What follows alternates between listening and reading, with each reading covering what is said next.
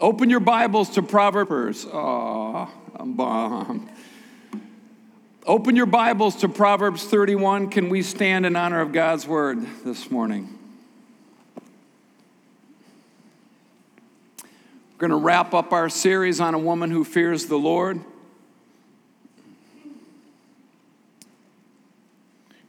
Look at verse 10. You there? Say amen. Who can find a virtuous and capable wife? She's more precious than rubies.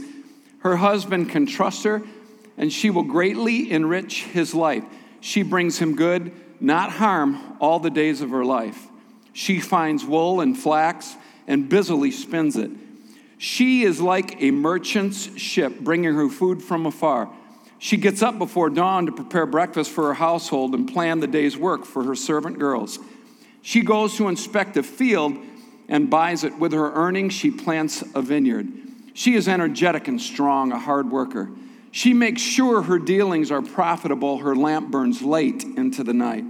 Her hands are busy spinning thread, her fingers twisting fiber. She extends a helping hand to the poor and opens her arms to the needy. She has no fear of winter for her household, for everyone has warm clothes. She makes her own bedspreads. She dresses in fine linen and purple gowns. Her husband is well known at the city gates where he sits with the other civic leaders. She makes belted linen garments and sashes to sell to the merchants. She is clothed with strength and dignity, and she laughs without fear of the future. When she speaks, her words are wise, and she gives instructions with kindness. She carefully watches everything in her household and suffers nothing from laziness. Her children stand and bless her, her husband praises her. There are many virtuous and capable women in the world, but you surpass them all. Charm is, decept- is deceptive and beauty does not last, but a woman who fears the Lord will be greatly praised. Reward her for all she's done. Let her deeds publicly declare her praise. Father in heaven, I pray that we would learn from the insights that are afforded us through Proverbs chapter 31 about a woman who fears the Lord. And God, I pray that we would walk away richer. I pray, Father God, that we too would fear you, and if we're not, that we would learn to fear you just as Scripture says we can. And Father, I thank you that if the fear of the Lord is the beginning of wisdom, then we have not even begun to be wise until we fear you. So, Father, meet us here, challenge our hearts and lives, and we know that your word does not return empty or void, but it accomplishes that for which you've sent it. So accomplish your word in us today, Father. Challenge each and every heart and life, we ask, we pray. In Jesus' name, amen and amen. Look at somebody and say, This is going to be good. You can be seated. Okay, don't get carried away. Notice in speaking of a woman who fears the Lord, it says that her husband is well known at the city gates. So, how does a woman who fears the Lord have anything to do with her husband's reputation and success? Because the context here revolves around women, but it says her husband is well known at the city gates. Her husband is has this reputation, he's successful. The message Bible says her husband is greatly respected. I got to believe that here I like that translation best. Ephesians 5:33 says the wife must respect her husband. Why? So that he'll have the confidence to develop a good reputation and be a success. Let me say let me say it this way. If a happy wife spells a happy life, then a happy husband spells a happy family, community, and society.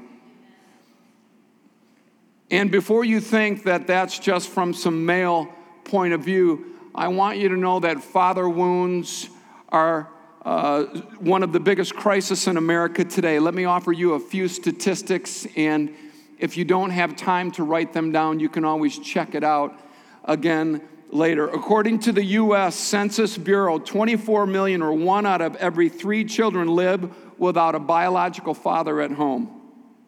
63% of youth suicides are from fatherless homes. 90% of all homeless and runaway children are from fatherless homes. 71% of all high school dropouts are from fatherless homes. A child raised in a father absent home is four times a greater poverty risk, seven times more likely to be a pregnant teen, more likely to go to prison, and more likely to abuse drugs and alcohol. Let me make this statement, and I really believe that the Lord gave me, gave me this. A woman who does not respect her husband does not respect her family, and she does not understand the difference a healthy marriage and family can make and the influence that it has.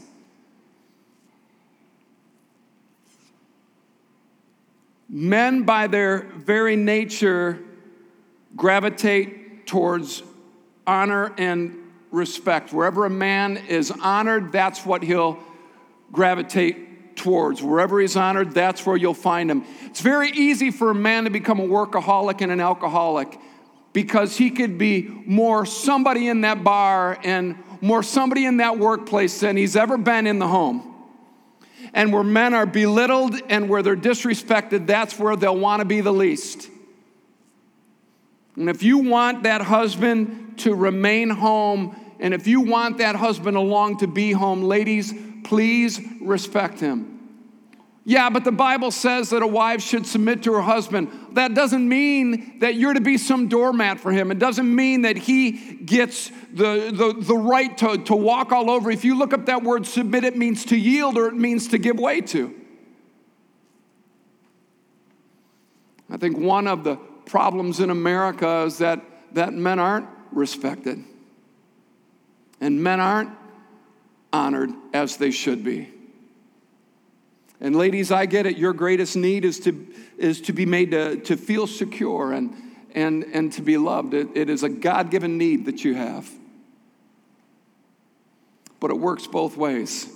And I just want to say today, standing before you, that as much as I desire to be honored and respected, the place that I desire respect from more than anywhere else is from my own wife. What she thinks about me and what she says about me matters more than what anybody else could ever say or think about me. And as long as I have her respect, I have strength to face anybody else's disrespect.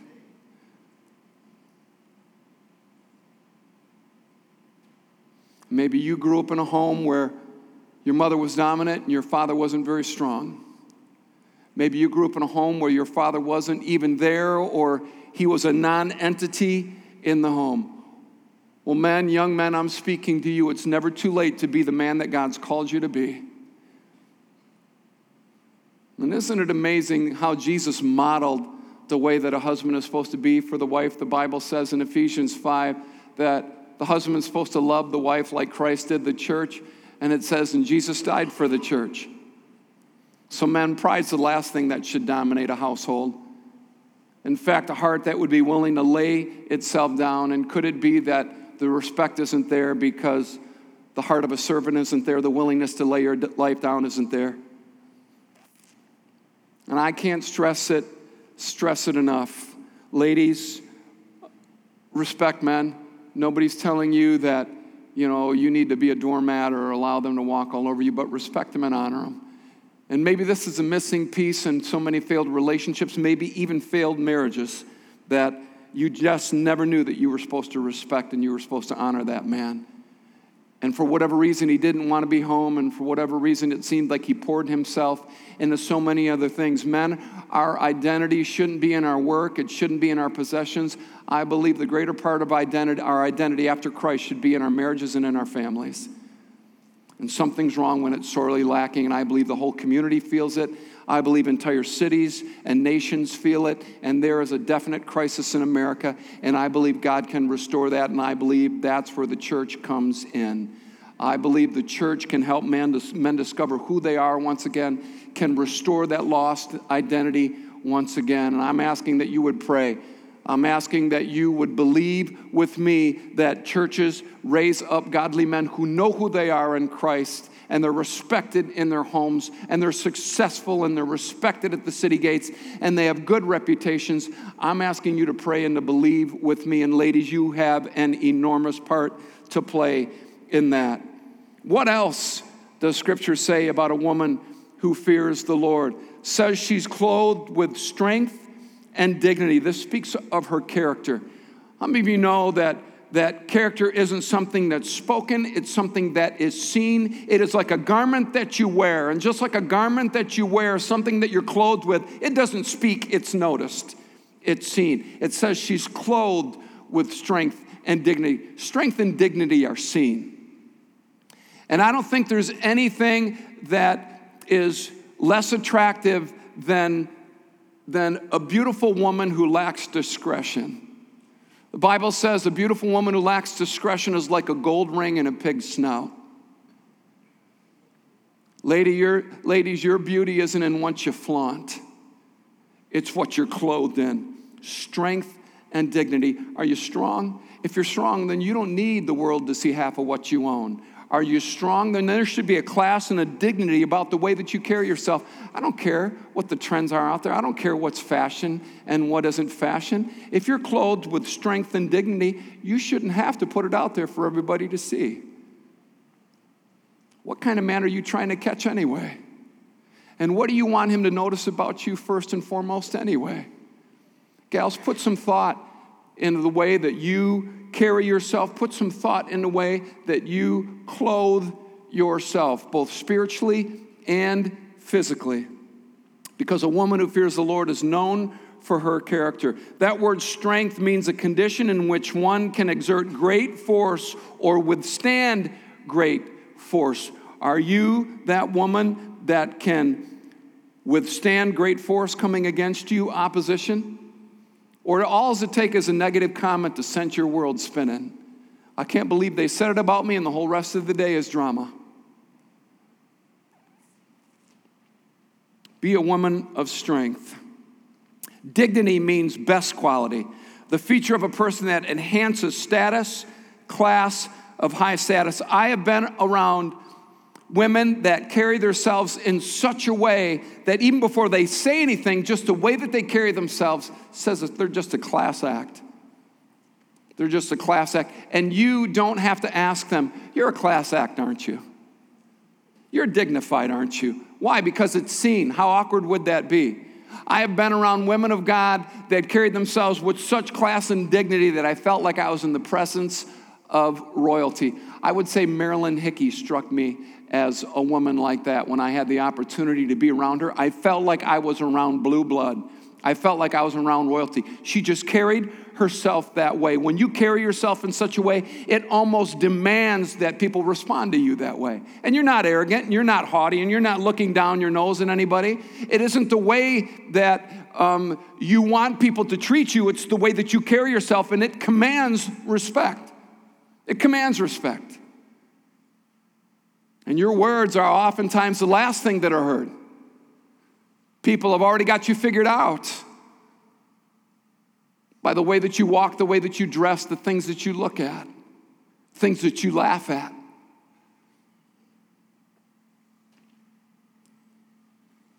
And out of all the things that a woman who fears the Lord could laugh at, it says she laughs without fear for the future. I love that line.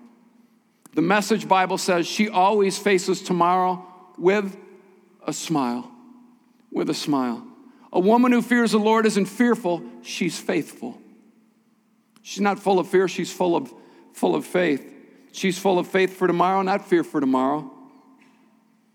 Isn't it amazing that in the last days the Bible says that men's hearts, and of course you understand that in Scripture sometimes when it says men, it's speaking about all of mankind it says men's hearts will fail them for fear.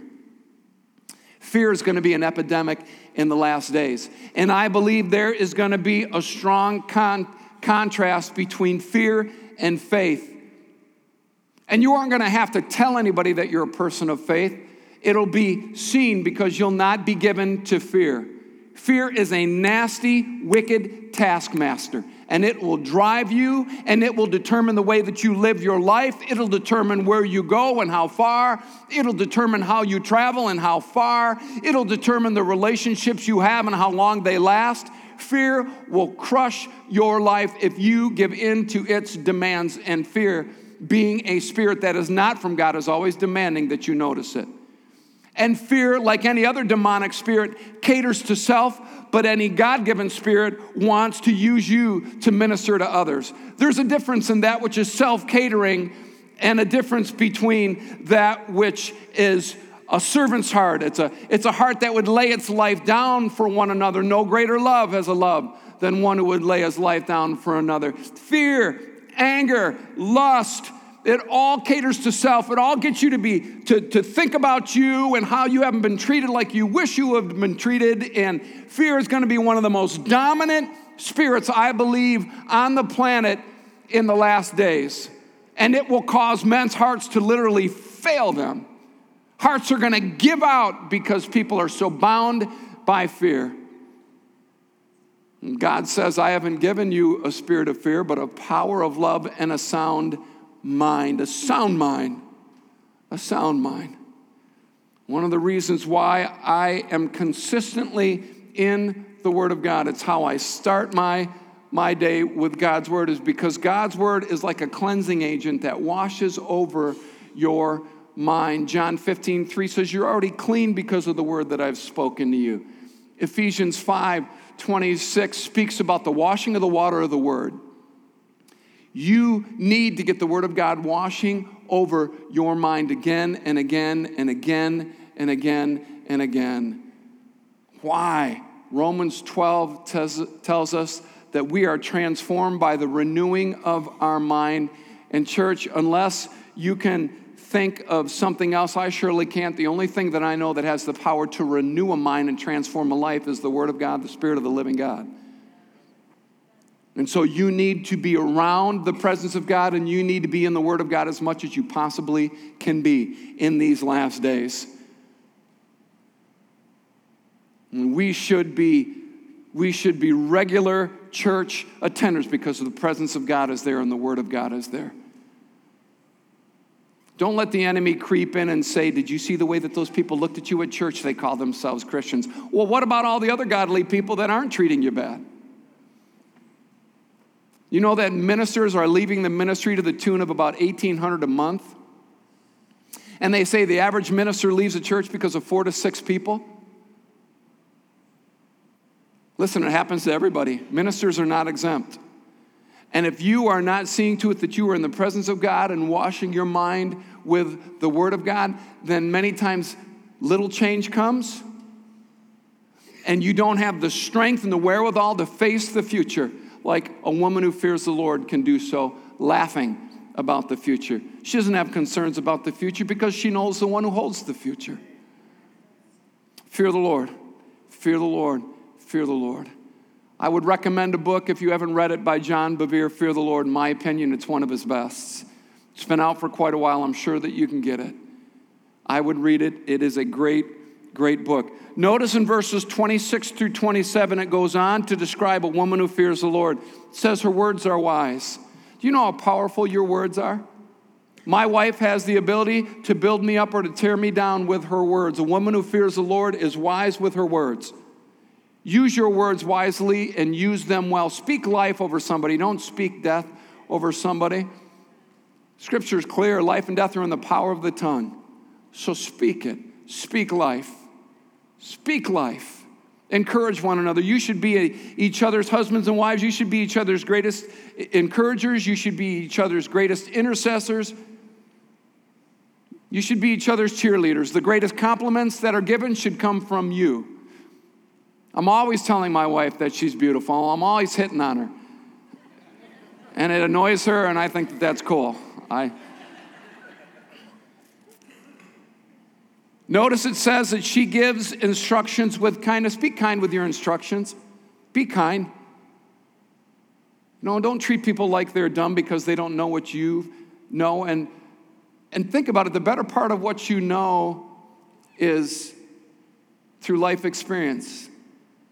I was just encouraging a close friend of mine.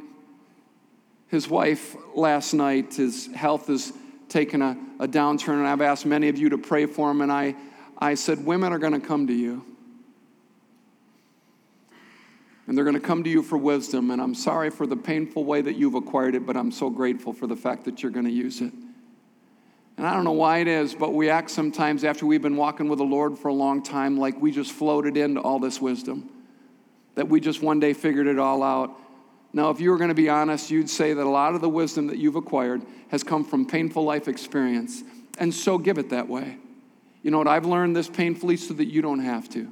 You know, I went through this, so hopefully I'll keep you from going through this. You know what? I wouldn't go where you're headed.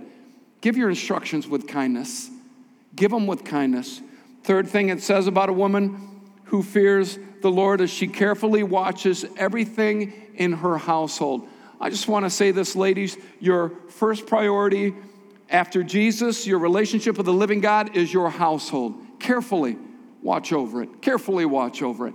And women, you are intuitive, especially if you are a saved, spirit filled, woman who fears the Lord, you are incredibly intuitive and discerning. I think women, just by their nature, are intuitive. How much more one that is filled with the Spirit of the living God and is sold out and surrendered to Jesus Christ? Watch over your household. Watch over your household. You know what? No, no, no, no, no. We're not going to let that in our house. Why not, mom? You know what? I don't feel good about it. I just, something about it just, uh, just it, it doesn't feel right. Don't let it in. Anything you let in your door, you're given permission to, you're endorsing. You're saying that you approve of it. Be very, very careful about what you let in your door. Carefully watch over your household. Says she suffers nothing from laziness. Gals, don't be lazy. Because I'll guarantee you, if you are, the devil will be more than accommodating. He'll allow you to go from being busy in a productive way to being a busybody in an unproductive way. And don't be that gal that is so wrapped up in Facebook that your nose is in everybody's business. And maybe we need to boycott Facebook. Maybe we need to take a month of, of Facebook off because that's not real living. I love the commercial. I've got 600 friends. This is real living and the gal's parents are out and they're mountain biking and stuff. And I just, I love that commercial. I haven't seen it in a little while. That's not really living. You're not connected socially, it's a myth. And if you wouldn't say it to somebody face to face, then you're a coward for saying it in social media. Please. I always told my sons, don't you dare tell a girl that you love her if you won't tell her to her face, you coward. You're going to text that? Oh my gosh.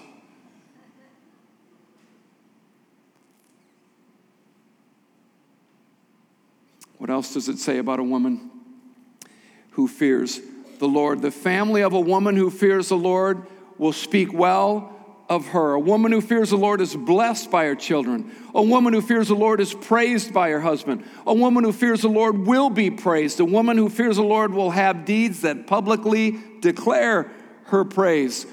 And let me put this all in a package. If you've forgotten the source of Psalm 31, most theologians believe that Psalm 31 was the instruction of a mother to a son, not just any son, a king, and not just any king, King Solomon, the wisest king that ever lived. And if that's true, then it is Bathsheba who is giving this advice. And how many of you know that Bathsheba had lived a little? That she had had a few experiences and they all weren't pretty.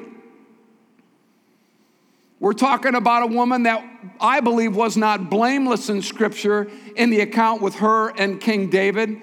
There's no record of Bathsheba claiming that the king took her against her will and raped her or forced himself on her. She was a willing participant.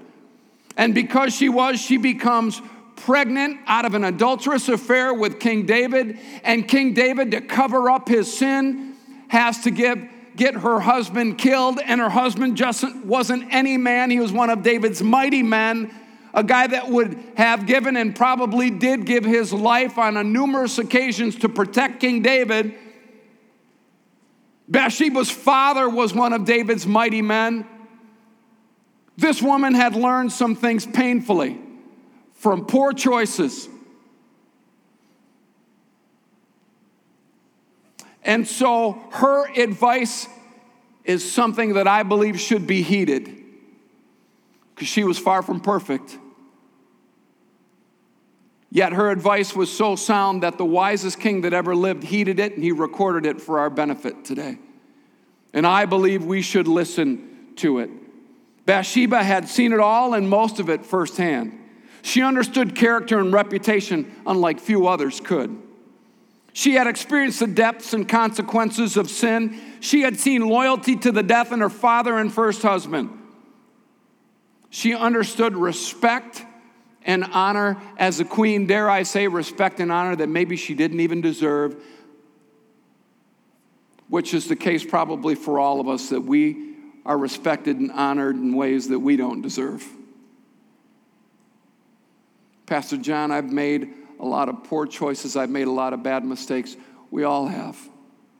But this is what I know about God I know that God can change anyone's life in a moment that God can put anyone on a right track in a moment. But the decision is really ours. God's provided all that we need pertaining to life and godliness. Scripture's clear on it. You can read, read it in Ephesians 1, verse 3. The choice is really ours. Now, we can adopt a, a religious form of Christianity where we've got all these outward observances, or we can see real transformation come as we surrender our lives completely and wholly to Jesus Christ and we trust Him. See, the choice is yours. The choice is yours. Nobody forces Christianity on any of us. Nobody makes anyone become a Christian. You choose from your heart to become a Christian. Let me just ask this how many of you attended church for quite a while before you made a decision to surrender all to Jesus Christ? Raise your hand. Why? Because God was working on them. He was softening those hard hearts. And his consistent presence that was felt time and time and time again assured you and me and everybody else that made a decision to leave all and follow Christ, that I am here. I won't leave you and forsake you. That just as sure as my presence is there every time we meet as a church, my presence will be there for you. I am an ever present help in times of trouble, Scripture says. You're going to trust your natural instincts? Are you going to hope that that next relationship is your Savior? Or are you going to completely sell out to Jesus Christ and then from there, that being your center, your focal point, begin to navigate life? Young and old alike, if you're here today and you've never surrendered your life to Jesus Christ, or you're religious at best, I want to give you an opportunity to do so today. So let's pray.